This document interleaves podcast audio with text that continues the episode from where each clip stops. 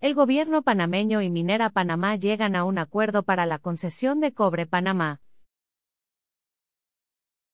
El Gobierno Nacional de Panamá y Minera Panamá anunciaron el miércoles 8 de marzo un acuerdo en el texto final del contrato de concesión para el proyecto Cobre Panamá.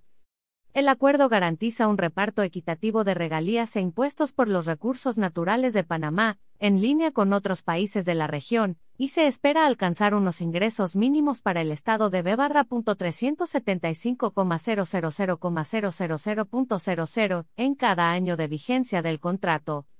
Además, el contrato de concesión asegura que Minera Panamá recibirá un rendimiento comercial por su inversión en el país,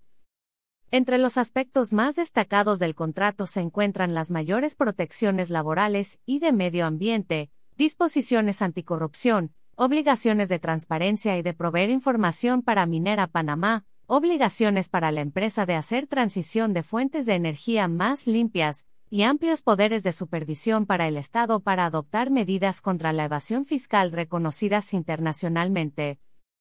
El contrato tendrá una duración de 20 años con opción a ser prorrogado por años adicionales.